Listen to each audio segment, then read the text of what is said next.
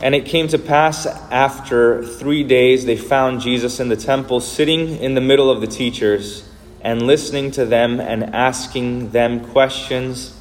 And all who heard him were astonished at his understanding and his answers. In the name of Jesus, Amen. Dear Saints, the gospel lesson for today is about Joseph and Mary accidentally leaving the 12 year old Jesus who was entrusted to their care in the temple. And then three days later, finding him there asking questions and giving answers and teaching the teachers. the Bible doesn't tell us much about what happened between Jesus' birth or his infancy and his adulthood. Uh, there's a 30 year span there. Uh, in fact, this text for today, the gospel lesson that you heard, is the only account about Jesus as a young boy. This is all we hear about those years in between. Uh, nevertheless, it's remarkable because we've never seen anything like this before. Jesus, a young boy, teaching theology. now, imagine this the great uh, the, the greatest and the most learned theologians gathered to hear and study and discuss God's word there in the temple. There are scribes and priests who have devoted their lives entirely to understanding the scriptures. And in the midst of them, there's a 12 year old boy who's not only listening to the conversation, but is following along and he's understanding what they're talking about and he's asking them questions that's getting to the heart of the matter, and he's even questioning, uh, and he's even answering some of these questions. And the Bible says that they were all amazed or astonished. And the Greek word here is existanto, uh, which literally means to stand outside of yourself. That's, that's how uh, shocked they were. In other words, they were beside themselves with, with amazement at what is coming out of this boy's mouth. Now, in fact, Luke, the writer of the gospel text, uses this word two other times in, in the gospel.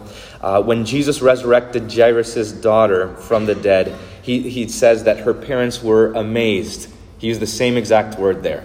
When they witnessed somebody come back from the dead, uh, they were beside themselves or ecstatic is what the word is. Uh, when the women uh, went to the temple or went to the to the tomb of Jesus and it was empty, and they told the disciples, it says that the disciples were amazed. It's the same word that they were astonished in the same way. So this is a significant reaction, the same astonishment that is coming at this young little boy, 12 years old, who is teaching the word of God. Now, we don't know exactly what Jesus was saying, uh, but what we do know is that it was remarkable enough to, to stump and stun the most learned people in all of Jerusalem, in all the world, according to the scriptures. Um, now, we've seen prodigies and we've seen savants in all fields of study. We've seen children have a deep and a remarkable understanding, even a mastery of topics at a very young age. Uh, we've seen child prodigies. We've seen uh, what they do with math or music or literature or art or even sports or, or chess or so on. Uh, and we've seen young children graduate from college and earn doctorates before they can legally drive a car or vote. We've seen this stuff before. But we've never seen something like this in the gospel lesson before. We've never seen a child prodigy in theology. We've never seen this before, and we'll never see it again. You can have a child savant or a genius in every other field of study except for theology. There are no prodigies when it comes to the Word of God. And that is because sin hasn't just mortally ruined our body and our soul, but it has ruined our mind as well. Romans chapter 3 says this. Pay attention to these words. It says, None is righteous, no, not one. No one understands. No one seeks for God. All have turned aside together, they have become worthless. The way of peace they have not known. There is not fear of God before their eyes. All have sinned and fall short of the glory of God. and as a result of this, Listen to what uh, 2 Corinthians chapter 2 says. It says, uh, it puts it this way The natural person does not accept or receive the things of the Spirit of God because they are foolishness to him and he is not able, he's, he's incapable, he doesn't have the power to understand or know them because they are spiritually discerned. It is not about intellect, but about the Spirit. Ephesians chapter 4 says, They are darkened in their understanding, alienated from the life of God because of the ignorance that is in them, due to their hardness of heart. And then again, Isaiah chapter 9. This is why Isaiah chapter 9 refers to us as the people who walked in darkness. it is talking about a darkness of understanding when it comes to God. We don't know who God is, who He rightly and truly is. Now, this darkness of mind, this ignorance came into the world when Adam and Eve, when uh, sinned deliberately and willfully cast away their knowledge of God in their heart and their mind, when they sinned against Him. And now, what we have is this passing down of this ignorance of God and this hatred of God's word that is innate, that is naturally born within us. Uh, in theology, we call this original sin.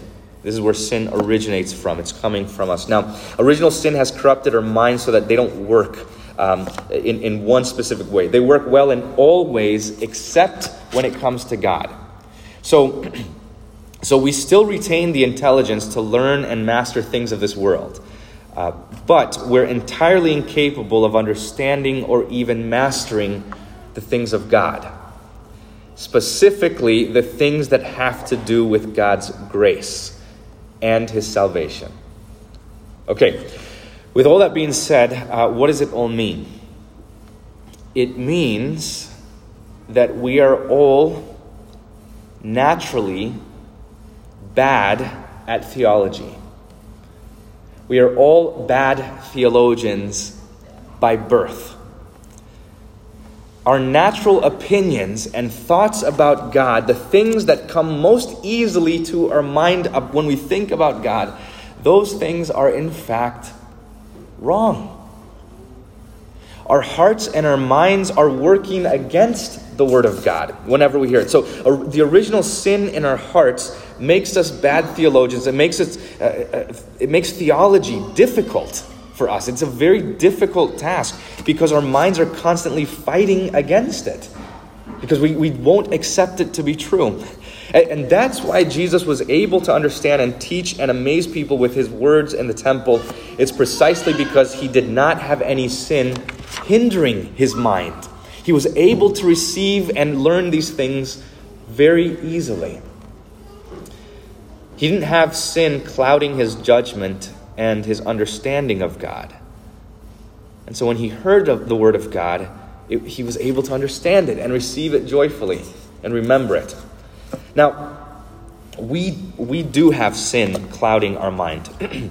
uh, look, I grew up a Lutheran. I have been in the Lutheran Church Missouri Synod my entire life, at least nominally. Uh, I'm the son of a Lutheran pastor. I've been surrounded and inundated in theology since I was an infant.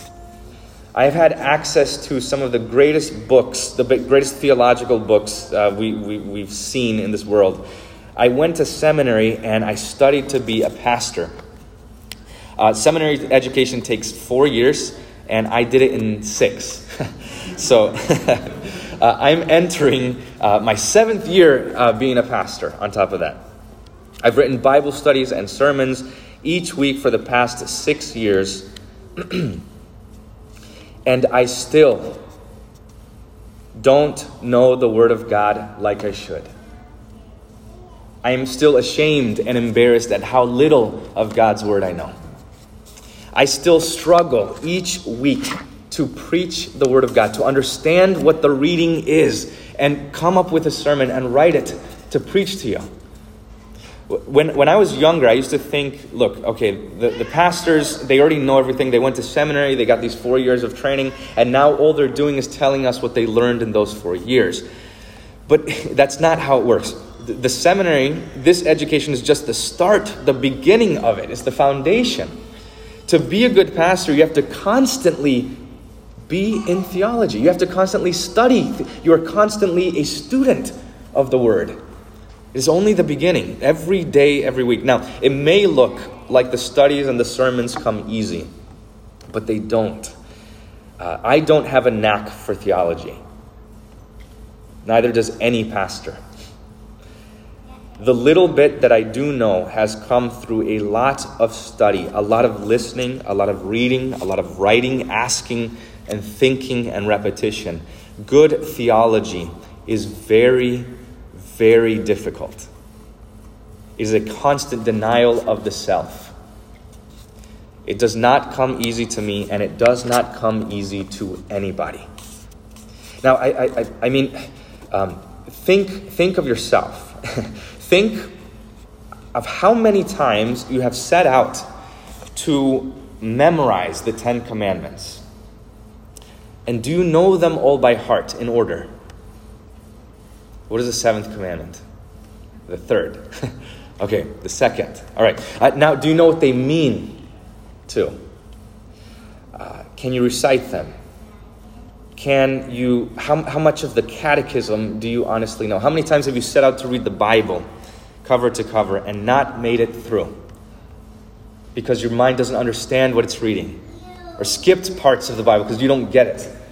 Okay, now, uh, on, on the other hand, consider this. How many sports team lineups and rosters and stats and songs and lyrics can you rattle off without even trying? And how easy is math and history or science or music or literature to you? And how much filth and wickedness of this world do you easily remember? That is stuck to your minds and your hearts. You cannot scrub that out. Now, how hard is it for you to read the Bible and pay attention and understand it and rejoice in it? This darkness of mind and the ignorance of God isn't a trivial thing. It's not like we're just getting the wrong answers on a test or something. Our being wrong about God is actually harmful to us. Our not knowing God means that many times we fall for idols. Now, our brains come up with the wrong things and they're destructive to us. And that's why this is uh, what I'm leading up to. You cannot even be your own pastor. You can't apply the Word of God to yourself. Uh, I, have seen it happen more times than I can count. Someone, uh, for example, somebody who keeps returning to the same sin over and over and over again, a wicked habit that is destroying their soul, that is leading them to hell, to, to, to make a shipwreck of their faith.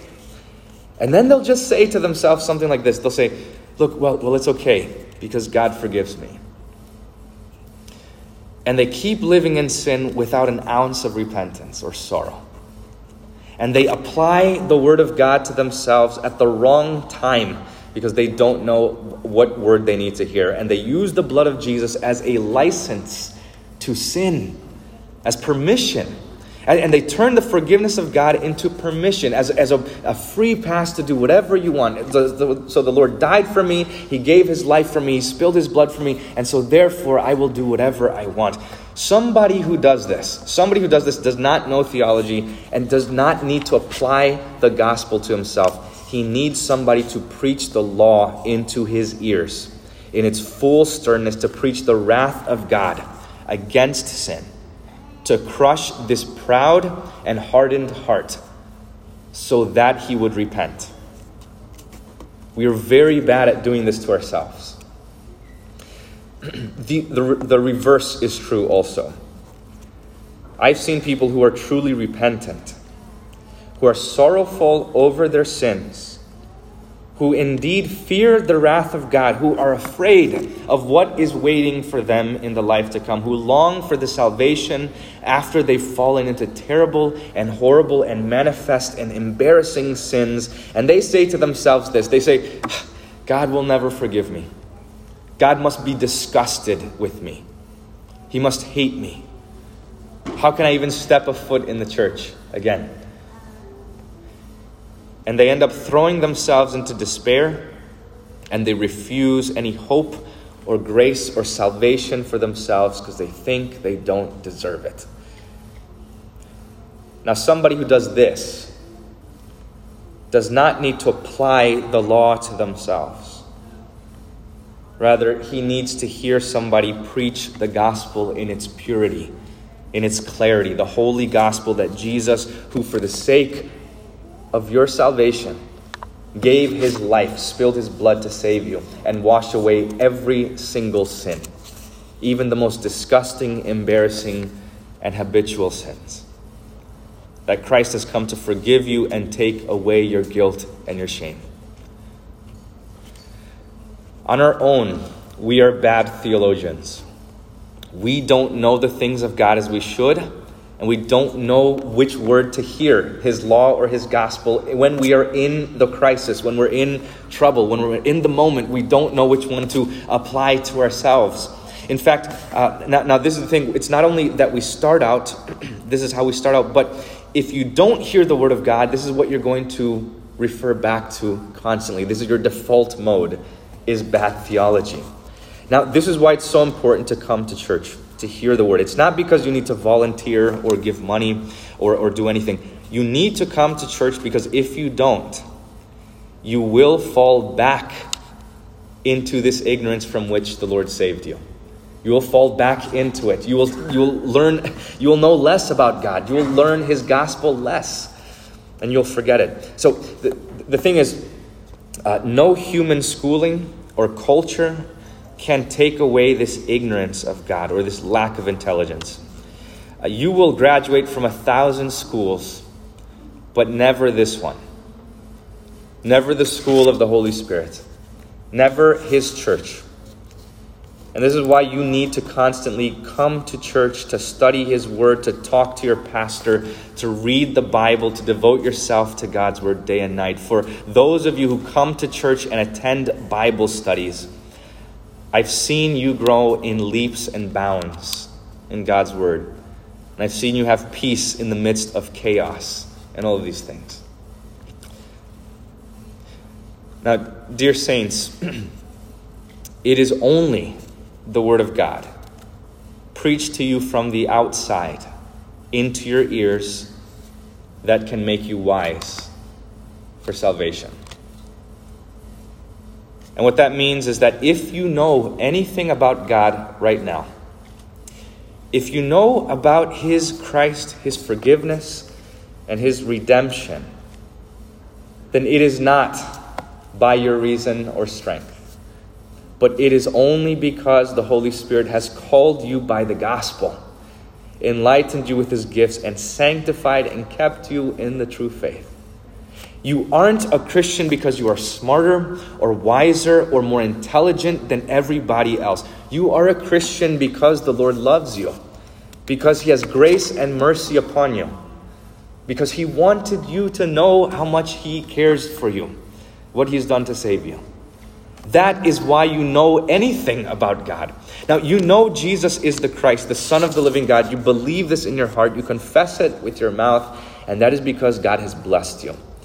This wasn't revealed by flesh and blood, but by your dear Father in heaven. If you hear these words right now, and you understand what I'm saying, that all of your sins are forgiven by the death and the resurrection of Jesus, your Lord, then that is because Jesus has enlightened your mind by purchasing you and winning you from sin and making you his own. God has turned you from a bad theologian into a faithful one, not by intelligence, but through his gospel, by giving you faith. So pay attention to the Word of God and study it, and cling to it tightly. And if you come across something in the Bible or the service or the catechism or the sermon that you cannot understand, that you cannot grasp in the moment, don't just write it off and, and think that it's unimportant. Don't, don't cast it aside. When Jesus spoke to his parents in the gospel lesson, remember at the very end it says, uh, Jesus responds to them and he says, Don't you know that I have to be in my father's, uh, uh about my father's things? He says this to his parents, and his parents and the scriptures say, and they did not understand the saying that he spoke to them. They didn't understand what he said. But then it goes on and it says this And his mother treasured up all of these things in her heart. When you don't understand something, you do what Mary did. You treasure it up in your heart. You don't write it off as if it's not important, as, as if it's over my head. I don't need to understand this. No, you hold on to it and cling to it as a mystery, as something beautiful that you and you pray. You go back to those words, you reread them, you study them, you repent, and you pray that God take away the sin that is hiding this meaning from you. God loves you, and nothing that He says is useless or unimportant. What he said is for you and for your salvation. Blessed are your ears because they hear. Amen. Hear the words of this hymn My soul was carnal, blind, and bound by sin and never sought thee. Lord Jesus, though I ever found all else, no comfort brought me. Not peace, no rest within my breast. My troubled soul remained unblessed. Of thee I never bethought me. To me, the preaching of the cross is wisdom everlasting. Thy death alone redeems my loss, on thee my burden casting. I in thy name a refuge claim from sin and death and from all shame. Blessed be thy name, O Jesus. The peace of God, which surpasses all understanding, guard your hearts and your minds in Christ Jesus our Lord. Amen.